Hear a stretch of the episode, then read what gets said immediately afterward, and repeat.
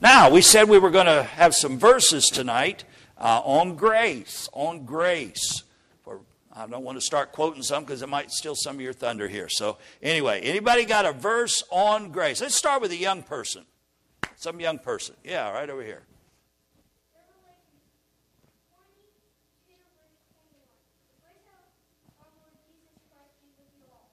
Amen. Is that the last verse in the Bible? Okay.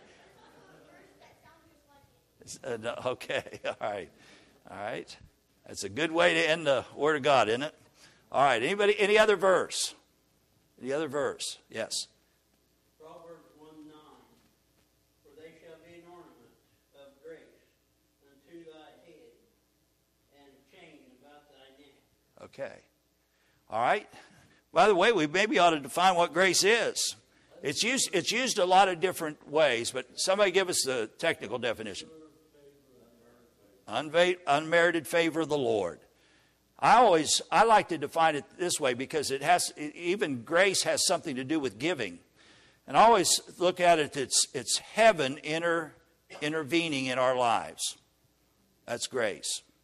Okay, it's God taking root in our heart, doing something that we need to do or we need to be, or receives us for what we are, that's grace. And right, giving us something that we don't deserve in life. So some of those are some of the definitions of grace. I, I, think I'll take the time here for a moment just to say this too. Um, I was in a revival meeting one time, and the evangelist was preaching a meeting on, or preaching a message on grace, and he had my nephew, who was probably about oh, 14, 15 years of age. He had him to stand up he had real blonde hair and everything, and he had him to stand up, and he told this story. He says, Now, um, suppose I pointed my finger at you, son, and he said, Suppose I pointed my finger at you and told you when you get home, you're going to get it. And, uh, and uh, his dad was sitting close by him there, and he says, And your dad said when you go home, you're going to get it. You'd been squirming and wiggling here and everything else. Now, he hadn't been, but he was just picking on him. And he said, and, and you go home tonight, and your dad says, You're going to get it. And he's kind of hoping his dad will forget about it, but he, he sits down, and his dad comes to him and would say to him, He said, Son, he says, he sat down with him, says, I told you you're going to get it. Now, you sit there for just a moment.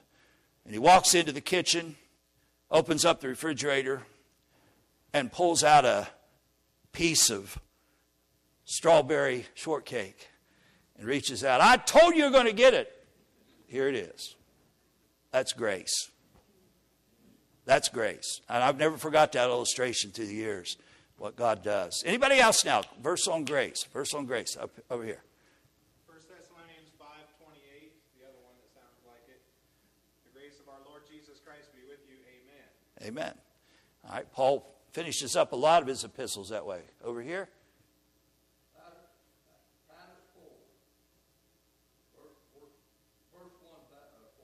Okay?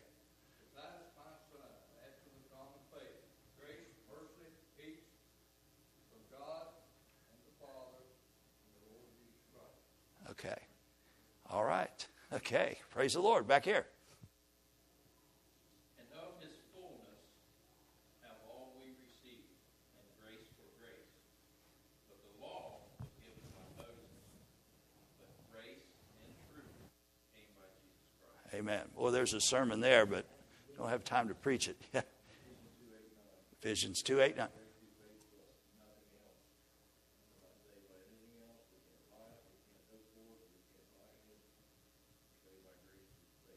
Amen. Amen. Those are, I'm telling you, and Pastor, I encourage you to that, man, never quit preaching on familiar verses of the Bible. Uh, they're rich. All right, anybody else? Yes.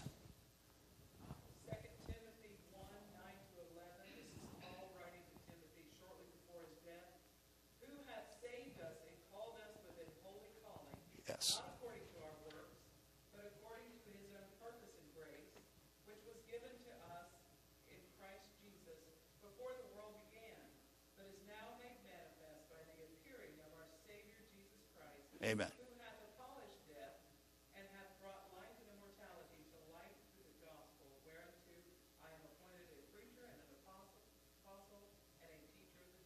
Yes, yes.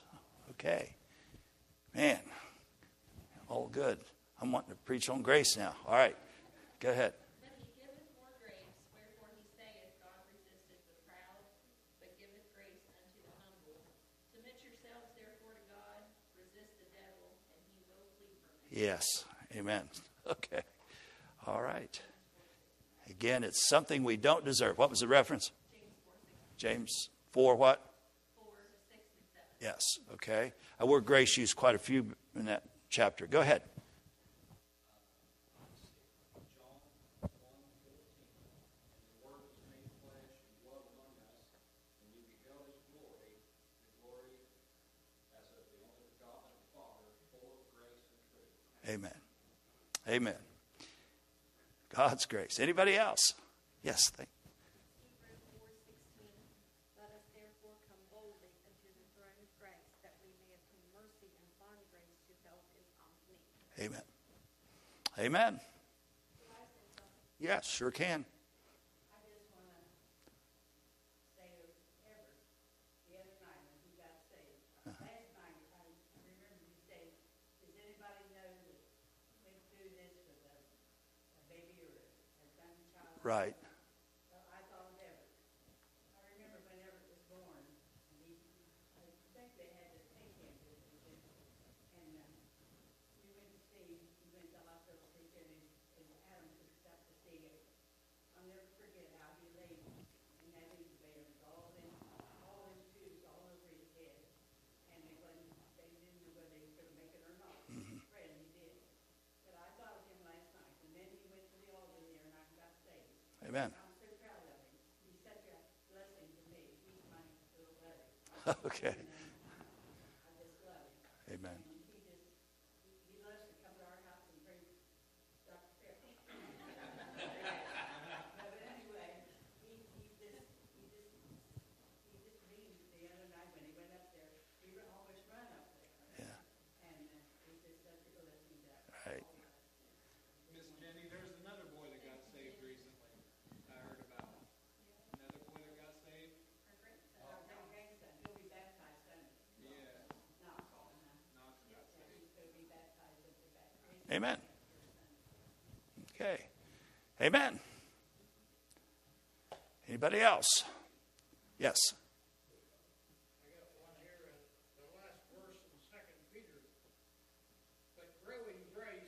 in the knowledge of our Lord and Savior Jesus Christ. To him be glory now and forever. Amen. Amen. Okay. I got to say something about that verse. Okay. To me, that's the, the secret of the Christian life. See, we, we can't live life the way we ought to live life without Christ. When Christ is in us, He comes by grace, obviously, and He comes, and but we grow by grace. Heaven grows us. God works in us. And the way we get spiritual, we grow, become mature in the Lord, is when we surrender ourselves and allow His grace to take us that next step or that next next mile down the road or whatever, and He leads us and guides us. It's all grace. We can't get to heaven and say, well, look what a great Christian I was. It was all the Lord. Okay? Anybody else doesn't want to take up time? Over here.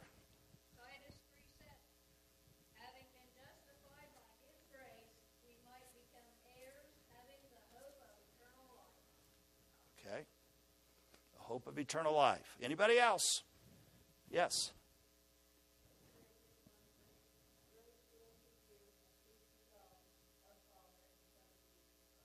Amen.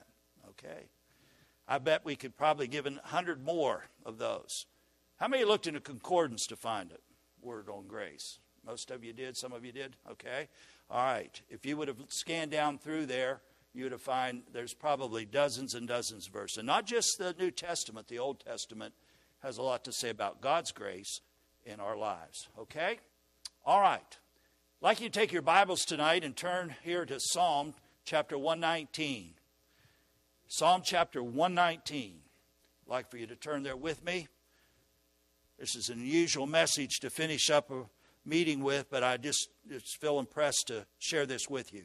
Psalm 119, And I want us to go down to one verse, and if you would stand with me, verse 89 is where we're headed. We have a little Bible college in our church, and we graduated seven last year. This year we didn't have any to graduate. Well, I'll take that back. We had one that graduated.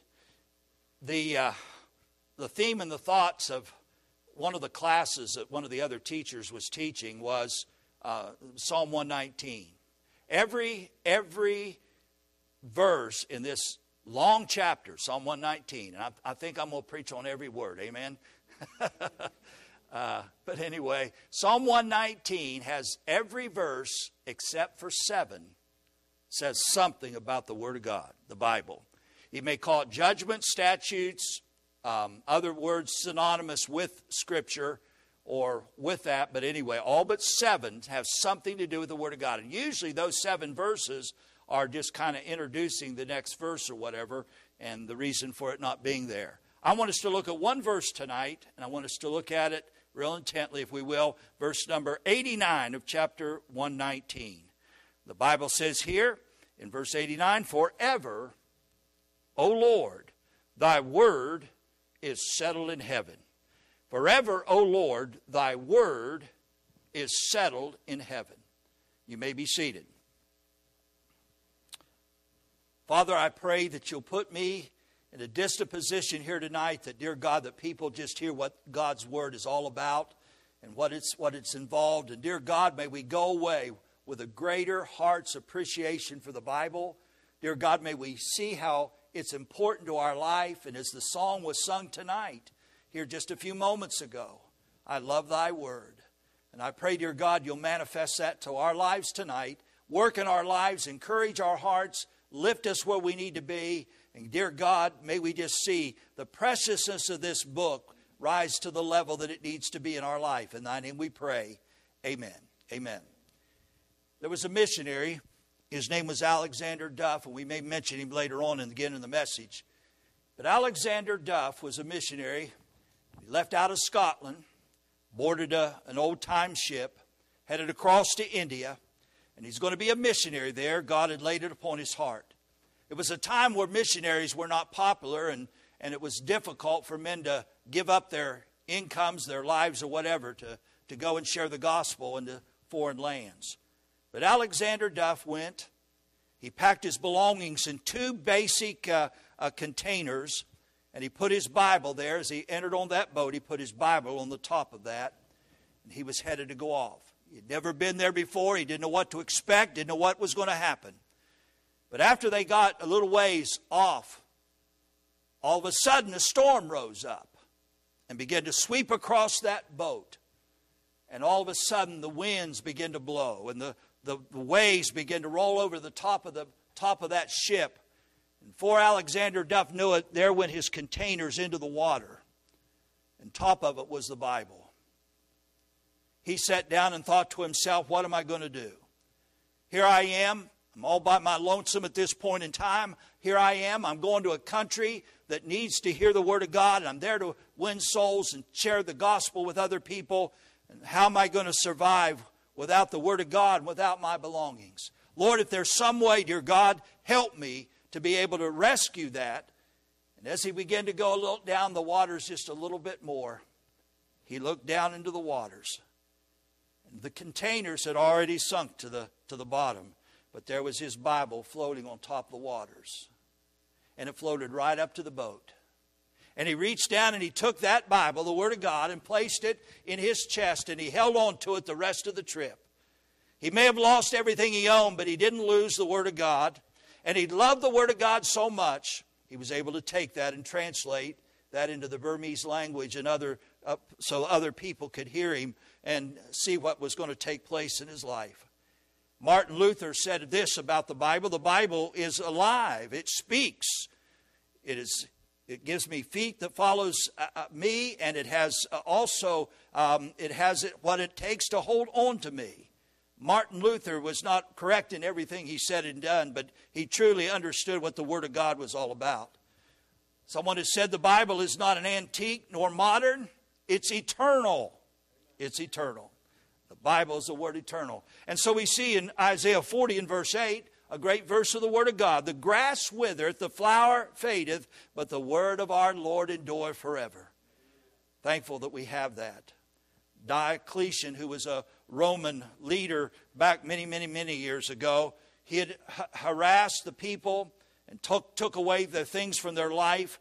And as a result of that, he even turned around and uh, blamed Christians for uh, what they were doing. And as a result of that, Diocletian put many Christians to death.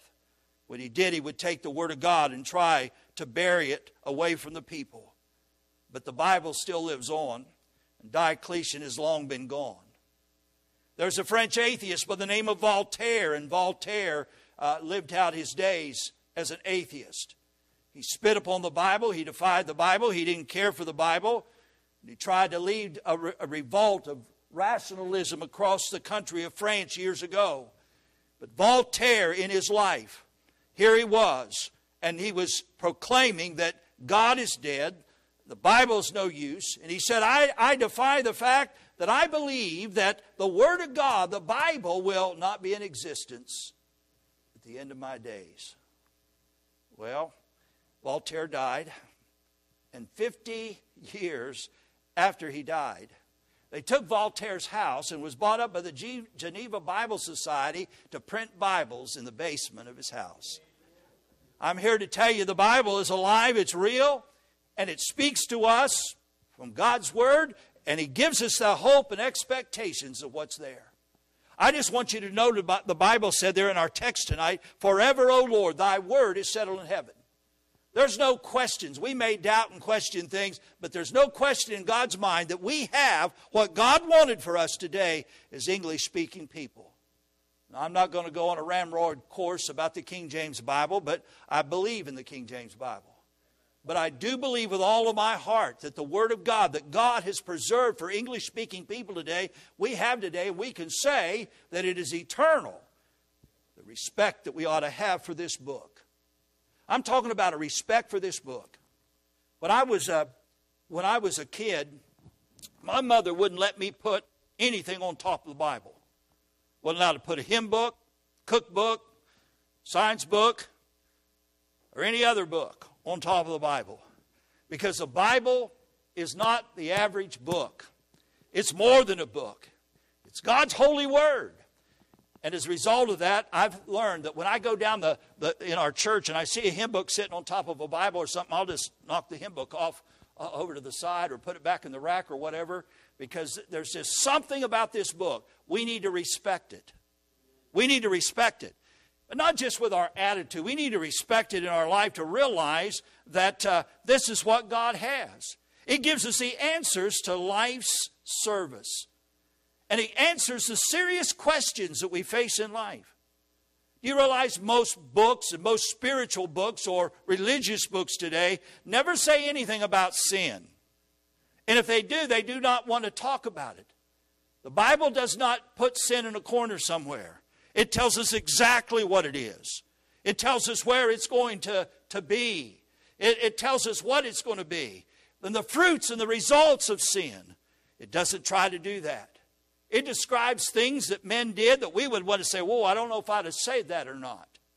And yet the Bible gives us help with those questions that we deal with when it comes to sin. How about salvation in Jesus Christ our Lord? You can't read the Bible very far without seeing the blood of Christ and his salvation found in the Bible, the Word of God. It's there. We see that faith and how do we get faith and where does faith come from? And, and uh, how do we learn, as we dealt with earlier this week, the trust in the God and we trust His Word, His promises that He gives to us? How about the changed life? Isn't it good to know that we can have a changed life? Therefore, if any man be in Christ, he is a new creature. All things are passed away. Behold, all things become new. I've seen, I've heard in throughout my life, especially my latter years, looking back at people's lives and describe what they used to be, the things they used to do. And I look at them now and says, that's not the person I see now. That's not the way they live. That's not their attitude because God reached down and saved them. And because of that, it was because of their trust in what God said in this blessed old book that I hold in my hand. Hey, listen, folks, tonight we need to respect this book.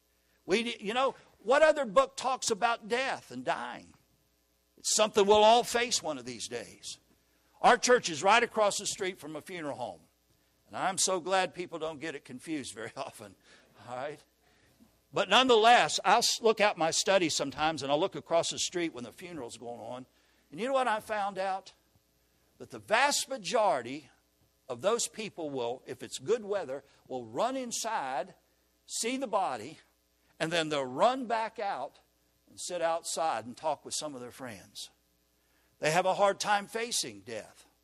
And yet the Bible says it's appointed unto men once to die, and after this, the judgment. That's the Bible. And so we know that God's word speaks volumes. And as a result of that, I, I can know with confidence that I can walk in there and realize there's, there's that individual. And later on, it's going to be me laying there if God tarries his coming. And as, as a result of that, we know that the Bible has the answers to death. And as a result of that, I think what Charles Spurgeon said years ago concerning death, he said, you know, eh, they, they asked him, he says, Would you tell us what science has to say about death? He says, No, I can't but I can tell you what the Bible says about it. And thank goodness we have a Savior who's going to give us a resurrected body, and He's going to take us to glory one of these days. And listen, folks, all the promises of God throughout eternity. By the way, I don't know why we've quit preaching on heaven. That's, that's God's love gift to us. To think of His grace tonight that He would establish a place where we could go, that we wouldn't have to burn in the fires of hell.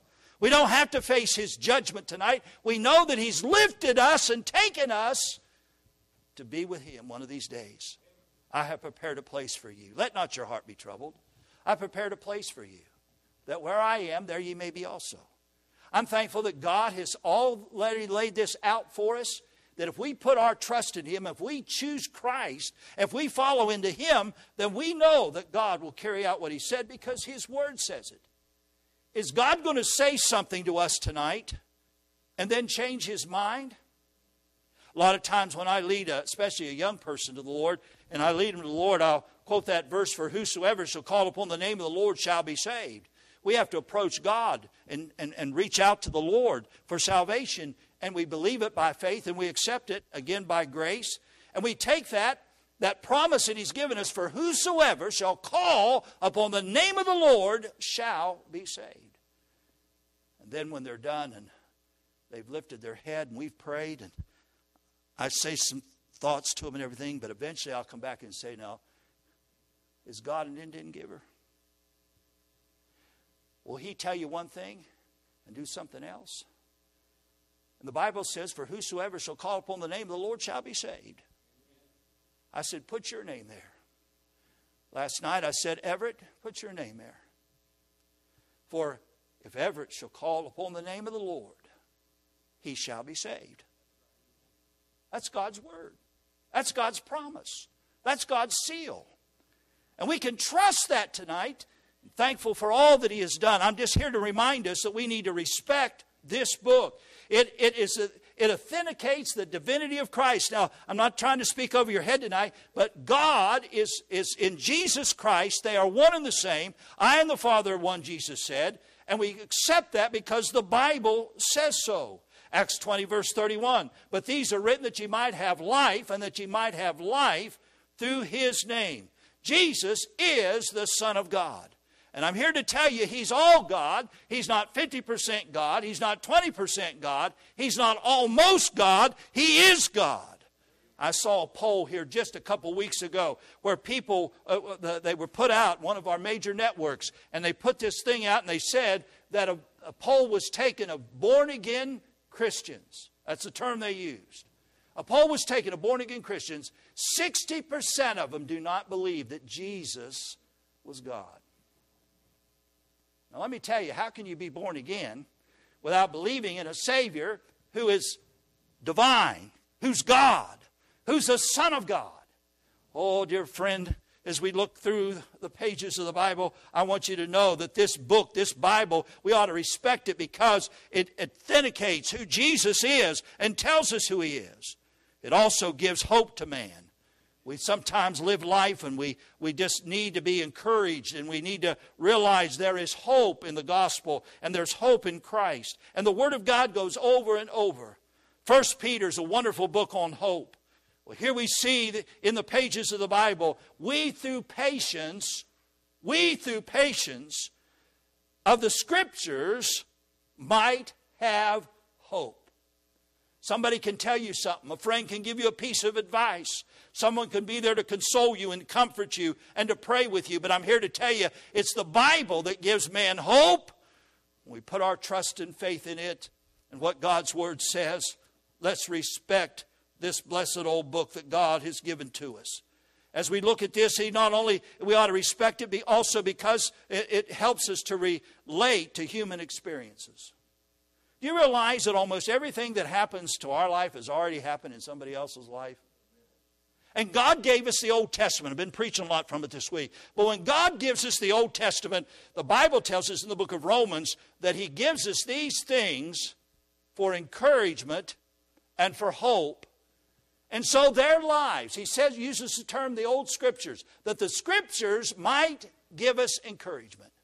When we read about David's problems, we read about Abraham's faith, we read about all these characters in the Word of God, both men and women, and the experiences they went through, the Bible doesn't hold back in telling us their blotches and sins and blemishes. But I'm here to tell you, he also talks about how God was real in many of their lives and how they can do it. And listen, had we not have that, who are we going to rely on? Who are we going to trust in? But these were set as an example that God has given to us. May we follow those in life. It relates to human experiences.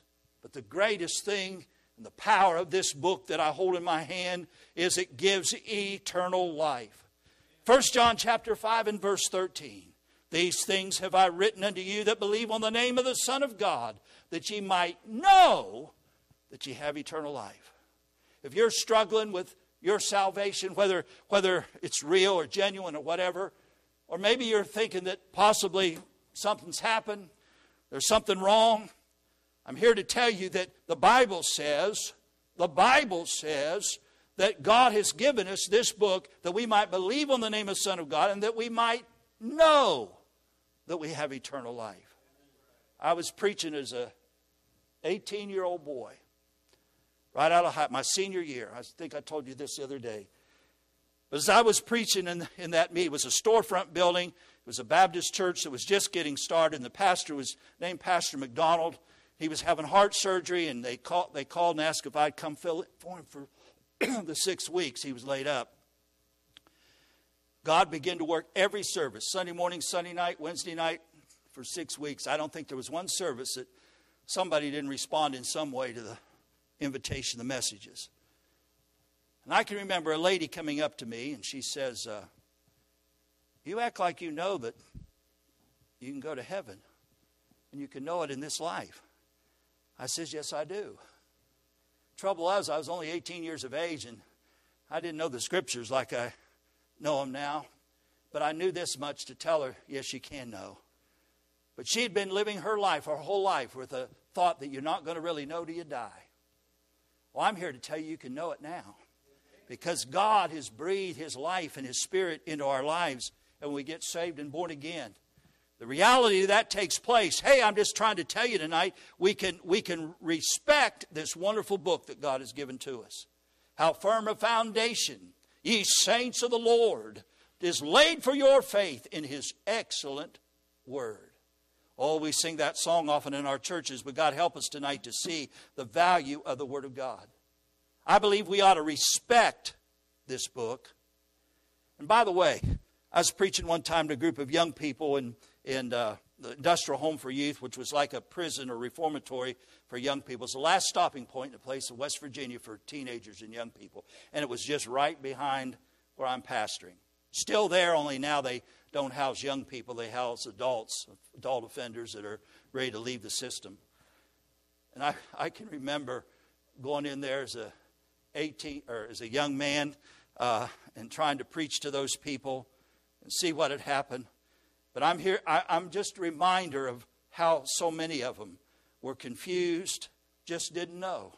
You You know, many of those young people came from churches, had a church background, but they lost sight of the fact that, the, uh, that what they had and what they could experience through Jesus Christ, God was going to preserve them and care for them. May I also say tonight that we ought to react to this book, not just respect it, but react to this book. See, the Bible is not just trust, it's obey. It's not just sitting and resting on what God said and said, now, God, you'll have to do it all. God wants us to react to this book and obey this book. And when, when, when the message comes forward of what to do, we need to obey it. God didn't give us the Ten Commandments just to give us a model, He did it because He wants us to obey it. When it says, honor your father and your mother, you say, I didn't have a very good father or very good mother, but God still wants you to honor them that position that they have in your life, we need to honor them. And the Bible says we ought to obey. So let's, let's obey what God says because that's our way that we can react to this book, that we put it on a level that's higher than anything else that's ever been given. D.L. Moody said God did not give us this book to give us knowledge, but to change our lives. And as they sung tonight, that's exactly what the Bible's meant to do. It's trying to tr- transform our lives so that we become what God wants us to be. Transform us. It means metamorphosis, a change that occurs in our life, just like a, a caterpillar turns into a butterfly. And I'm sorry, Mr. Butterfly, that you're on the front of my car right now, but uh, I'm sorry to put you out there, but I didn't even know it. But that butterfly that's changed from a caterpillar is changed because of the metamorphosis of life. And when we come to the scriptures and we obey the gospel, the Lord Jesus Christ, by receiving Jesus as our Savior, it's a way that we react to what God's Word says. I think so many young people today are turning away, and even adults are turning away uh, from the things of God, the work of God. And a lot of times it's because they just don't want to do what the Bible says. You know, I was with a group of young people. Actually, yeah, it was a youth rally, and this has been probably about, I'd say, no more than 10 years ago. And in that group of young people, this man stood up and said, I've worked with our teens in New York, not New York City, but New York State. I worked there with those young people and, and try to reach them. He says, 21 of them graduated the last few years from our youth group. 20 of those 21 never darken a church door. It's sad to say, but it's simply because, not that necessarily they've lost faith, but they lost the hunger, desire to obey what God's Word says. God gives us this for a way that we react to what God says. You've heard the name this week of George Griffiths. Well, his dad's name was Preston Griffiths. And at the time of this story, He's living in the state of Indiana. His older brother Oral is living in Pontiac, Michigan, and he's sitting in a Sunday evening service in Pontiac, Michigan, listening to Dr. Tom Malone preach. And all of a sudden, it was about the need and the urgency to win, win your family to Christ. And he's sitting there. Now, I don't know how far Muncie, Indiana is from Pontiac, Michigan, but it's several hours away. When he got in his car, he locked his car up, turned the engine on, and he didn't stop till he got to Muncie, Indiana. It's four o'clock in the morning. The Spirit of God is just working in him. I've got to tell my bro- younger brother. He's looked up to me all these years, and I've just gotten saved recently, and I'm going to go and do what God tells me to do and obey what I just heard tonight. And he went there and knocked on his door at 4 o'clock in the morning. Preston Louise got up, answered the door, wiped their eyes so they could see who it was. And he, Preston said, Oral, what are you, what are you doing here? He said, I just come to tell you that I've been saved and I want you to be saved. And you know what he said? He was a young man at the time. But you know what he said?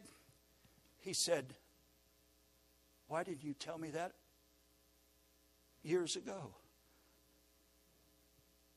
And that night, in his living room, his brother led him to Christ.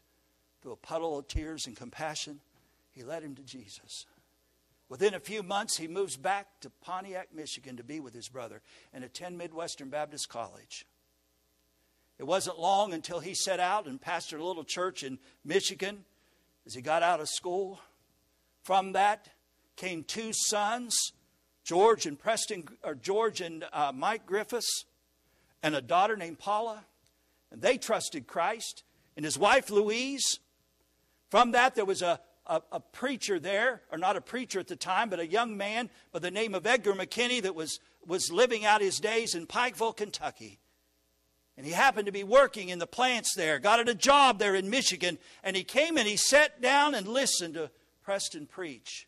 The invitation was given, and he came forward. And he brought, as he came forward, he's, he had them old cowboy boots on, and he was skirting all the way down and almost slipped and fell when he got to the front. But he fell on his knees there and gave his life to Jesus and was born again and saved. Can I say that George Griffiths has preached across this country and seen literally thousands of people bow the knee to Jesus? And Mike has taken a little church there and in Kentucky and loved them and worked with them and dealt with them. That pastor, Eric, or uh, Edgar McKinney, was sitting there, and while he's in Pikeville, Kentucky, now back from Bible school, he's preaching the Word of God and starts a church from scratch there in Pikeville, Kentucky. And that's where my wife started going. She'd already been saved in Michigan. But she gave her life to the Lord there. And that's where we met when I was preaching a revival meeting years, years ago. I'm just trying to tell you what, what if Oral had never taken hold of the Bible that was preached to him and spoke to his heart about the need of winning his brother to Christ. Why did he hesitate and say, I'll go tomorrow, go some other time? I wonder if that chain of events would have taken place where literally thousands of people have come to know Jesus because one man's soul winning efforts to respond to what God's Word said. I suppose that scenario could be played out in many people's lives through the years. One seed produces many fruit. Like an ear of corn, we put just a few kernels in the ground and it comes up, and when it comes up, we have kernels after kernel after corn. Thank goodness for the fruit of all of that. Can I say, though, not only we ought to react to this book and obey this book and what it says to us, we not only need to respect this book, but we need to read this book. Oh, now, preacher, I'm not much for reading. Isn't it amazing how you can read uh, And Streams? Sometimes the newspaper, though that's not as popular as it used to be. Isn't it amazing how we can read other things? And that God's book that's been preserved of Him, given to us, that reveals all these truths to us and helps us and encourages us and gives us how we ought to live our life. I just wonder what we would see to all that. Let me give you three rules for knowing your Bible. You may want to write this down. Number one, read the Bible. Number two, read the Bible. And number three, don't forget this one read the Bible. God didn't give it to us just to tickle our ears or make us intellectual or make us think deep thoughts. He gives us the Bible that we might grow as we learn of Him. Again, we heard the song tonight. My, that was just exactly what we needed to hear. Deuteronomy 17, verse 19 says, And it shall be with him, and he shall read therein all the days of his life, that he may learn to fear the Lord his God and keep all the words of the law. As Joshua takes the children of Israel into the promised land, he tells them, Listen, meditate on this book. And that was the charge that was given to the people. Isaiah 34, verse 16 says, Seek ye out of the book of the Lord and read and not one of these shall fail. Every promise has an answer. Every promise that God gives us has something. You're going to need times you're going to need to be consoled, you're going to need to be comforted, you're going to need to help you through a sorrowful event, a trial that you're experiencing, but it's also there to convict you when you think you're a little too big for your drawers. Hey, let me tell you, folks, tonight, the Bible is all that it tends to be and all that it needs to be. And that's why Jesus said, Search the Scriptures, for therein is where I reveal myself in basic words. Search the Scriptures. Give us what's needed in life.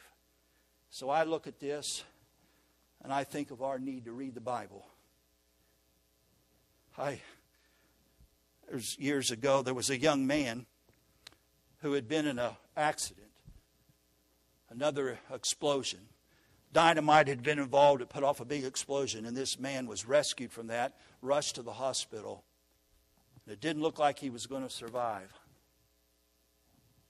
But there was something in his heart that knew something was about to transpire, and he wanted to read the Bible. He took that, they brought him a Bible. This was early on in this experience, and he comes in and they want him to, they bring a Bible in for him, and he, they realize that he's blind. He can't read it. He's still crying out and asking for some help, but again, there's not much left to his voice and strength, but he was able to, to put down on a little pad, you know, help me, I want to read. So they thought we'd bring him some braille. And they were going to teach him how to put his fingers on that, even though he was blind, he was going to put his fingers on that, that hopefully that he could be able to read the Word of God. And he he stumbled over that because they found out that it'd take away all the senses in his fingers.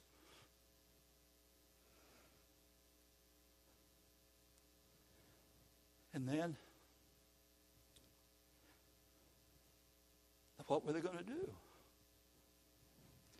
His heart's crying out, I want to read the Bible. And then it just so happened in their attempts to bring to bring that up to him so he could put his fingers on it, it bumped his lip. And they realized there was sensitivity in his lips. And he put that up there again, and he could feel it. Do you know that young man read the Bible through twice with just his lips touching the braille? But our Bible so much sits on a loft somewhere or in the back seat of a car or on a table, coffee table somewhere, a shelf, and very seldom is, do we pick it up. But our hearts cry out tonight for the Word of God and the ability to be able to share it to the best of our ability to others who need to know the Lord. I mentioned Alexander Duff a moment ago.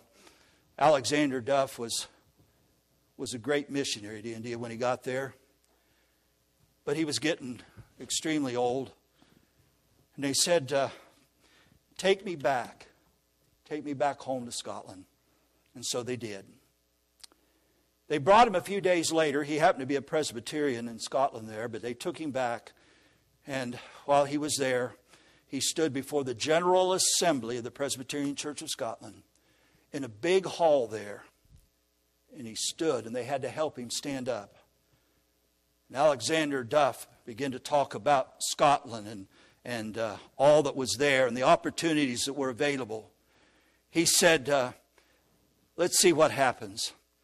And so all of a sudden, when he got up and stood up to, to give this, he, he got weak. And about three or four minutes into what he was going to share, he collapsed and fell down. They carried him to the back room and were going to try to escort him out. And all of a sudden, he stood up with enough strength to say, I want to go back and finish what I was going to say. And they said, Well, okay. And so he started in.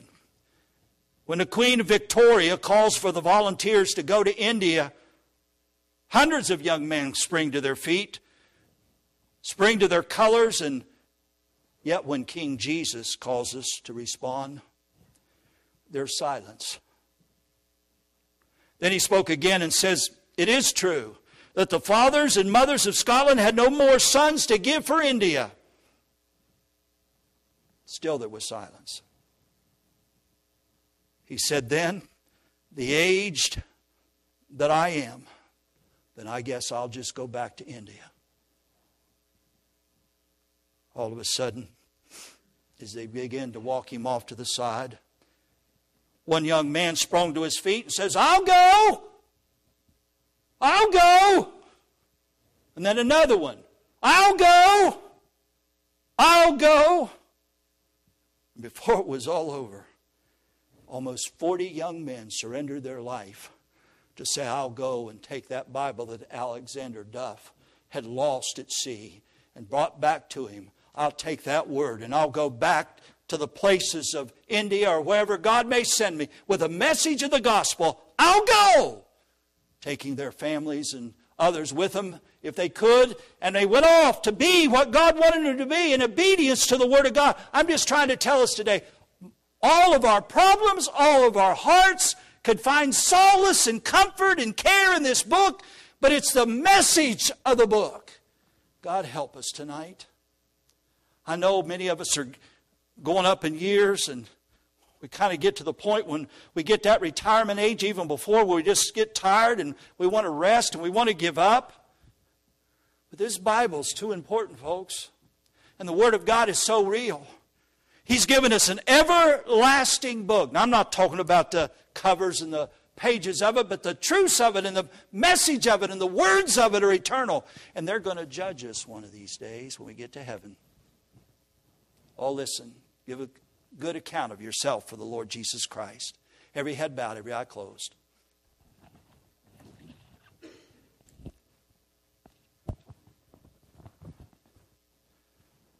I love preaching. When I was ordained, I was married to the ministry and to this book and this Bible. And I'm so thankful, 50 some years later, I can still stand in a church like this and tell people about Christ, give out the Word of God. But we need help, folks. We just need you to listen to the voice of God you may not understand everything, but like the old farmer when he went out with a pail to go fishing, and he put it down in the water and it wouldn't hold water. But somebody said it didn't hold water, but it sure is a whole lot cleaner than it used to be. If you'll keep your face in this book, I'm not asking you to be a Bible scholar.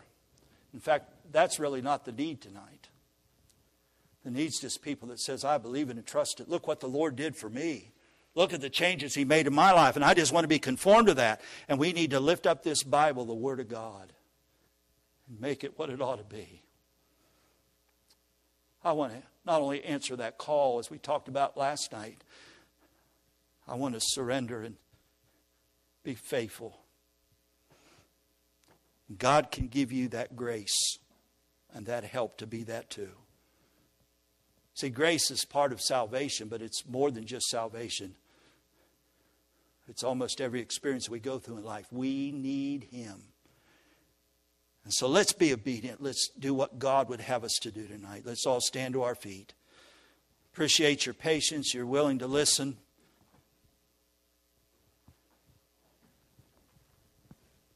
We're going to sing a song of invitation. This is the last night I'll be preaching here to you. Maybe the last night ever, who knows? I hope not.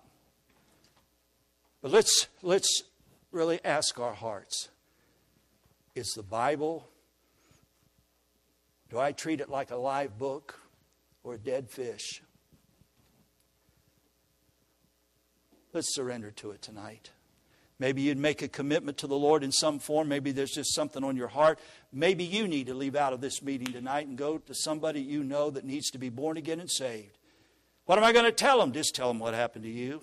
That's what Paul did three times in the Bible. He just told people, This is what happened to me. I was on the road to Damascus. Light above the light of the sun shone down upon me. Eh, I was knocked to my feet. I lost my sight. But I went into the city as they escorted me in, and Jesus spoke to me. And he gives that testimony to three different people, three different times in the book of Acts. God help us. God help us to let God's word become what it ought to be in our lives. We're going to sing this song of invitation.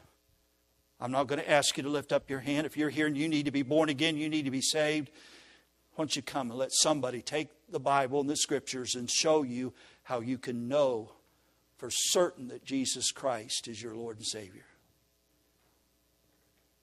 You may be here tonight, maybe as a Christian, a child of God.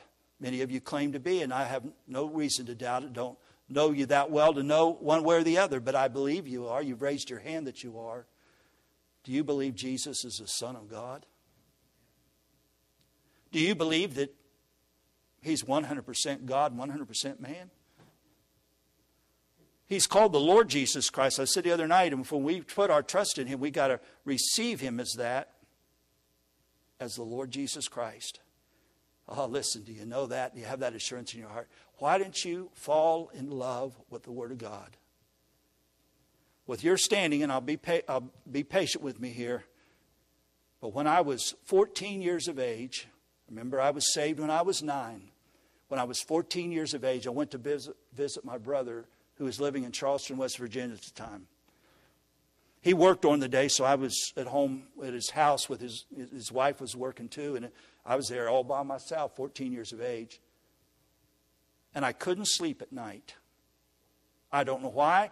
For a 14 year old, I couldn't sleep at night. And my Bible that I'd brought, which I wasn't reading, but my Bible was there on the side post on that dresser, and I decided I can't go to sleep. I'll just start reading it. And I opened up and read about 10 verses, closed up the Bible, didn't think anything about it, just put it up aside. I did that Monday night. I did that Tuesday night. I did that Wednesday night. And by Thursday night, I said, This isn't that bad. I think I'll read it some more. I went home and I started doing the same thing. And that's been all these years later, 54 years later, and I'm still reading it. You say, Well, you're a preacher. I know that. But I wasn't a preacher then at 14. God help us to love the Word of God. Let's read it, respect it, react to it when it speaks. Father in heaven, move in our midst tonight. Help us, dear Lord, just to obey you. And dear God, those tears that may be in our eyes right now, I pray, dear God, it'll lead us to greater compassion to walk with God. In thy name we pray. Amen. We're going to sing this psalm of invitation. You're here tonight. Won't you respond? React to God's word tonight. When God's dealing with you and God's showing you things, let's react to it. Let's be obedient. What God wants us to be. Let's sing, all right? 481. 481.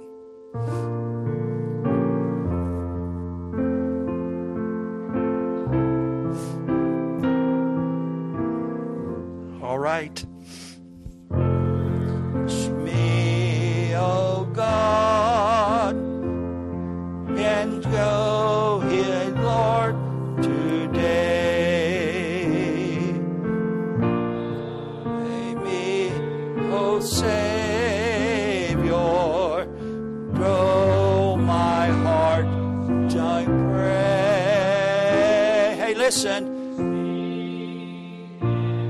What's your reaction to the Word of God tonight? Let's go home and start reading it. You're going to start respecting it. They've yanked it out of our schools years ago. And now they're trying to rip it out of government and everything else. Let's respect it.